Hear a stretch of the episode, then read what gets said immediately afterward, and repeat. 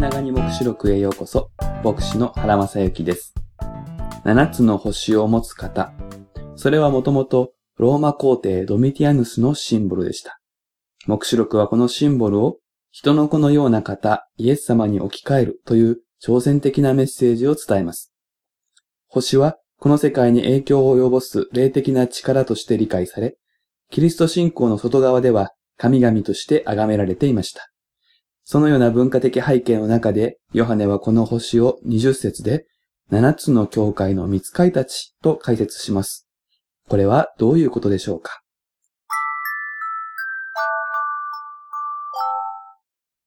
聖書の世界観や目視文学における象徴表現について考慮せずに、これを読むと、教会にはそれぞれ守護天使なるものが存在し、この守護天使が世界を動かす霊的な力を持っているという理解になってしまいます。しかしこのような理解は誤りであり、幻と現実を混同しているのです。イエス様はここで、ローマ世界をはじめとする非聖書的な世界観における星の概念を用いながら、そこに旧約聖書の伝統にある星の概念を結び合わせ、ご自分を掲示しておられます。ヨハネはそのことを理解して幻を書き綴っているのです。太陽、月、星がただのガスの球体、あるいは命のない大きな隕石に過ぎないことを人類が知るようになるのは、聖書が書かれた時代よりずっとずっと後です。科学的世界観に生きる私たちにとって、それは当然の事実ですが、古代人にとっては違うのです。科学がこれらを明らかにする前まで、天体は生き物であり、天の高みにあって人類を上から眺める存在であり、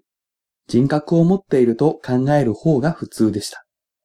それは日本語にも名残があります。小さい子供たちに大人たちは、太陽のことをお日様と呼び、月はお月様、星はお星様と教えます。様とつけるのは人格を持っているという前提からです。それらがただの物体であることを知っていても、私たちはそれを違和感なく使い続けています。このような世界観はローマだけ、日本だけではなく、広く古代中東のオリエント世界で共有されていました。すなわち、イスラエル人もまた、太陽や月、星のことをただのガスの球体や物体とは考えず、人格的な存在、神の力を運ぶものと理解していたのです。ただし、他の文化圏と唯一異なって、それを神々とはしませんでした。その代わり、これを唯一の神に仕える見つかいたちと捉えたのです。そういうわけで、しばしば聖書でも太陽や月、星が擬人化されて扱われている箇所があります。例えば、創世記37章9節のヨセフの夢において、太陽と月と11の星が私を不死拝んでいましたと言われます。現代人にはイメージしにくい夢ですが、古代人にとって太陽や月、星は生き物ですから、不死を拝むことができるものだったのです。このような例は他にもいくつもあります。私たち現代人はこういった箇所を比喩と感じて解釈しますが、古代人にとってはリアリティのある自然なことでした。聖書の書かれた文化において、星は神ではないけれども力ある神のしもべのような存在と受け止められていたのです。よく注意してください。聖書は星などの天体が見つかいであると言っているわけではありません。聖書は当時の人々が星を見つかいだと受け止めていたという事実を用いて、神のもとに働く様々な霊的存在の象徴として用いているということです。ローマ世界で扱われていた星は、聖書の中では霊的力を持つ見つかいのシンボルだったということがわかると、七つの星が七人の見つかいたちのシンボルだという説明は難なくつながり、突飛なものではないということがわかります。それでは、教会の見つかいとはどういうことでしょうか？これには、目視文学の代表であるダニエル書に出てくる見つかいの幻を知らなくてはなりません。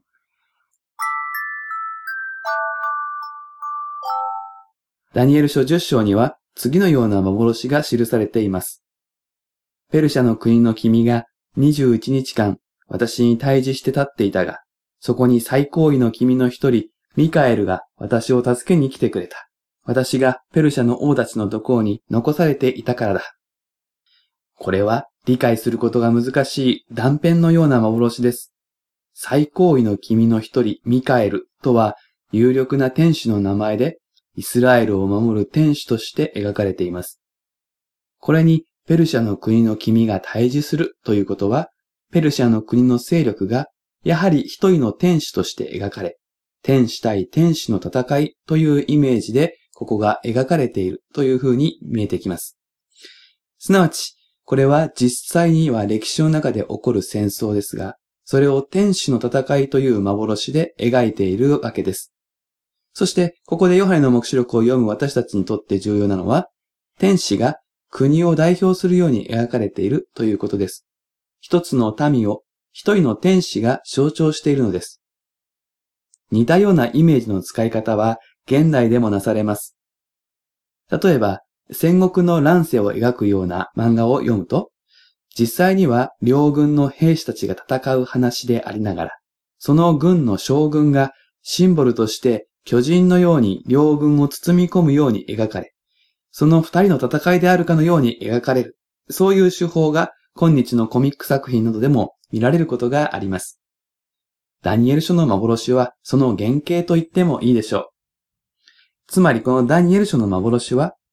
国を守る天使の存在を教えることではないのです。この幻が伝えようとするメッセージは地上に起こる戦いが霊的な問題であるということ、信仰の問題であるということを伝えようとしています。天使の戦いはそのメッセージを劇的に運ぶ器に過ぎません。ここから守護天使の教えを導き出すことは、戦国武将の漫画を読んで、その昔、将軍は巨人になって戦うことができたと考えることと同じような誤解に陥ります。それはともかくとして、ある種の力を持った国や民族という人々の集まりを代表させるために、見つかいを用いるという文学手法が目視文学の中にあるということをここで私たちは知るべきです。そうです。これで教会の見つかりの謎が解けるのです。教会の守護天使のように描かれるのは、教会という人々の集まりを一人の霊的存在として代表させるために用いられた目視文学の手法なのです。まとめるなら、教会の見つかいとは、